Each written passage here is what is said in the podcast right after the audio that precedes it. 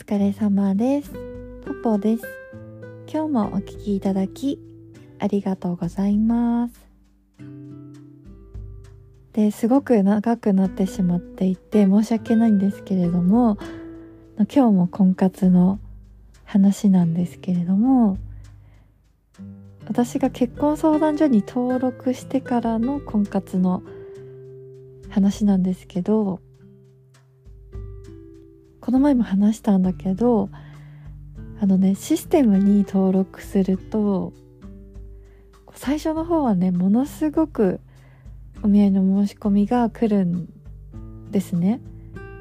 でも舞い上がっちゃうぐらい来るんですけど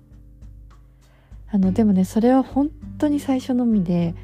どんどんね申し込みがなくなるので最初のね出会いを大事にした方がいいんじゃないかなって思ったんですね。で私もねそうだったんですけどこうアラサアラフォーとかになってくるとなかなかね自分の思ってるような方からのお申し込みってなかなかないと思うんですよ。で前の別のエピソードでもお話ししてるんですけれどもあの夫婦ってね合わせ鏡っていうじゃないですかなんかこう似た者同士がね夫婦になるっていうことだと思うんですけれどもあの、まあ、結婚相談所でのね婚活も、まあ、そうなんじゃないかなってこう気づいたというか思う時があったんですね。でまあ、ちょっとねお相手にも失礼なのかもしれないですけれどもこう大体ね自分とこう似たようなというかね同じような方から申し込みが来る率がすごく高いなと思っていて。でもねこう友達とかまあ私もそうだったんですけれども多分ね申し込みしていただいた方のことをえこの人って思う人もいるかもしれないんですけれどもそれがもう自分の婚活市場での価値だと自覚してこの自覚できるかできないかがすごく大事になってくると思うんですけれどもあの自覚して活動した方が婚活ってうまくいくんじゃないかなって経験からあの思ったんですね。でやっぱり婚活市場っていうのは恋愛自由恋愛で、まあ、なかなか結婚する機会がなかった人が婚活市場に来てる可能性が高いのでやっぱりこう自由恋愛でこう出会うような自分のねこう思い描く人っていうのはなかなかこういないと思うんですよね。でそういう方はやっぱり自由恋愛市場で結婚されているのででもし女性の方が20代だったら婚活市場でも選び放題だと思うんですけれどもあの相談所の人もねあの結婚したいと思ったら女性はね1歳でも若い時に相談所に来てほしいって言ってたんですね。やっぱりね紹介できる人が1歳を年1歳年を重ねるたびに変わってくるっておっしゃっててあのやっぱり子供をね男性側は欲しいと思ってる方が多いと思うのでやっぱり年齢って女性の年齢って、まあ、しょうがないと思うんですよね。でやっぱり自分の価値を高く見積もりすぎちゃうとこの婚活市場での結婚相談所での婚活ってかなり長期戦になる気がしてですねこう私の知り合いとかを見ててもあの結婚相談所での婚活ってやっぱり長くかかると自分に不利になると思うんですね。でやっぱり良い方ってこうすぐ結婚決まって大会していくのでやっぱりお互い結婚したくてさ登録してるからやっぱ決まる時はすぐ決まるみたいなんですよね。なのでこうずっとねこう婚活結婚相談所の婚活に残ってるとこうお相手からするとね何かね重大な欠点があるのかなとか悪い印象が残りますよね。あとそれにさお金もそれだけかかっちゃうしやっぱり早く決められたらそれに越したことはないと思うんですね。で私ねバツイチなんですけどこう結婚相談所のシステムを検索してざーっと見た感じだとあの相談所では結婚歴がない人の方が圧倒的に多くてでバツイチの人ってねなんか敬遠されがちなのかなって思いましたねこう初婚の方にとっては。でアラフォーとかアラフィフでも男性でねで自分も初婚の方でも初婚の方でお相手も初婚の未希望の人とか結構いてだからそういう方たちにとっては私ってもう条件外なんてお見合いもできないんですよね。であの私は反対でまあ自分がねバツイチってこともあるんですけど相手がねバツイチとか全然気にしなくてむしろなんか一回経験してるからこそ現実がねこう分かってるんじゃないかなとかやっぱ一回も経験してないとこういざ実際に結婚生活をしてみた時にあの理想とね現実がねちょっと大丈夫かなっていう不安とやっぱ理想と現実って違うと思うんですよね。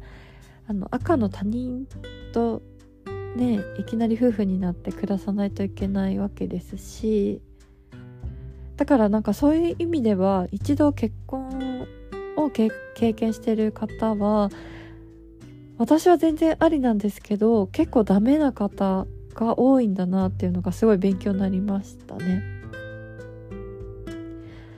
あの初婚の方にはさこうバツイチって結構抵抗があるんですねやっぱ世の中的には。で私の希望した条件っていうのがそこまでね細かい条件はないんですけれども、まあ、ちょっと贅沢を言わせていただくと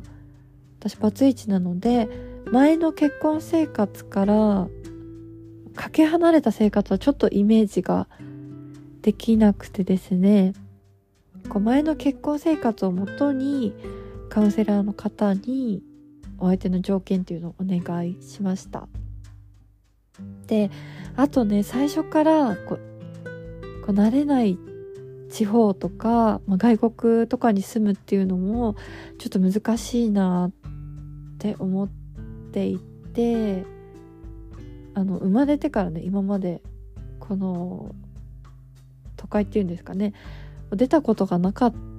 ないのでなかなか地方に住むっていうイメージができなくてですね。で逆に年齢とかは私全然気にしないので前後ね25歳くらいまで OK にしたかな。でこれはちょっと年齢の部分では結構広めなのかなって思いました。私は全然年齢は気にならないタイプなので。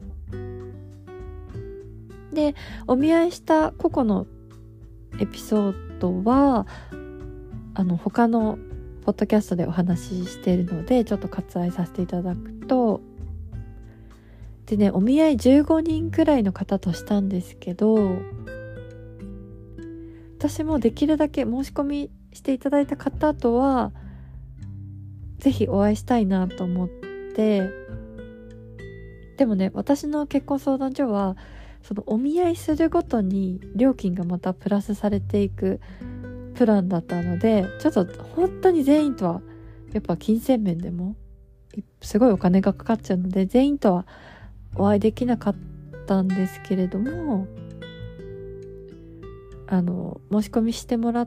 していただいた方の中でもバツイチでも子供がいる方とかあとシングルファザーの方とかあとバツさんとかの方とか宗教に入ってる方がいたんですけれどもあのその方はねお断りして他の方とはお見合いしてみたんですよね。でバツイチで子供がいらっしゃってで前の奥さんがね引き取って育ててるみたいな感じだったんですけれどもあの私ね元奥様にさ何かあったらお子さんがやっぱりこちらでね育てないといけないかもしれないじゃないですか。私もともとね子供がそんなにそんなにというか欲しくないがもともとの希望だったのででそこまでのね覚悟はないのででここがちょっと恋愛結婚と違うなと思ったんですけど恋愛結婚だったらさもう好きな人の子供だったら前の奥さんとの子供でももし何かあったらこちらで面倒見ますみたいのもあるかもしれないんですけれどもやっぱりちょっとお見合い結婚だと最初にこう恋愛感情で入ってないのでそこがね恋愛結婚と違うなって思いましたね。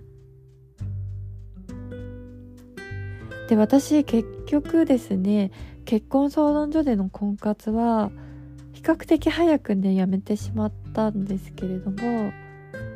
ちょっとトラブルとかもあってですねそのトラブルも別のエピソードでお話ししてると思います。でもあの結婚相談所にね一回登録して婚活してみたおかげでちょっと視野を広げられたというかいろんな方とお会いして視野が広がったおかげで今の旦那さんと一緒になることができたというかいろいろ気づけた部分があるのでそこはねすごく感謝してるんですね。でもしね結婚相談所で婚活してなかったらあの理想ばっかりね高くなってしまってで今のね旦那さんのいいとことか気づけなかったとこがたくさんあると思うのでそこに気づけたことがすごく収穫で自分にとっては良かったと思います。今日もお聴きいただきありがとうございました。ご意見、ご感想、ご相談のメールをお待ちしております。メールアドレスはエピソードの概要欄に貼ってあります。ぜひお待ちしております。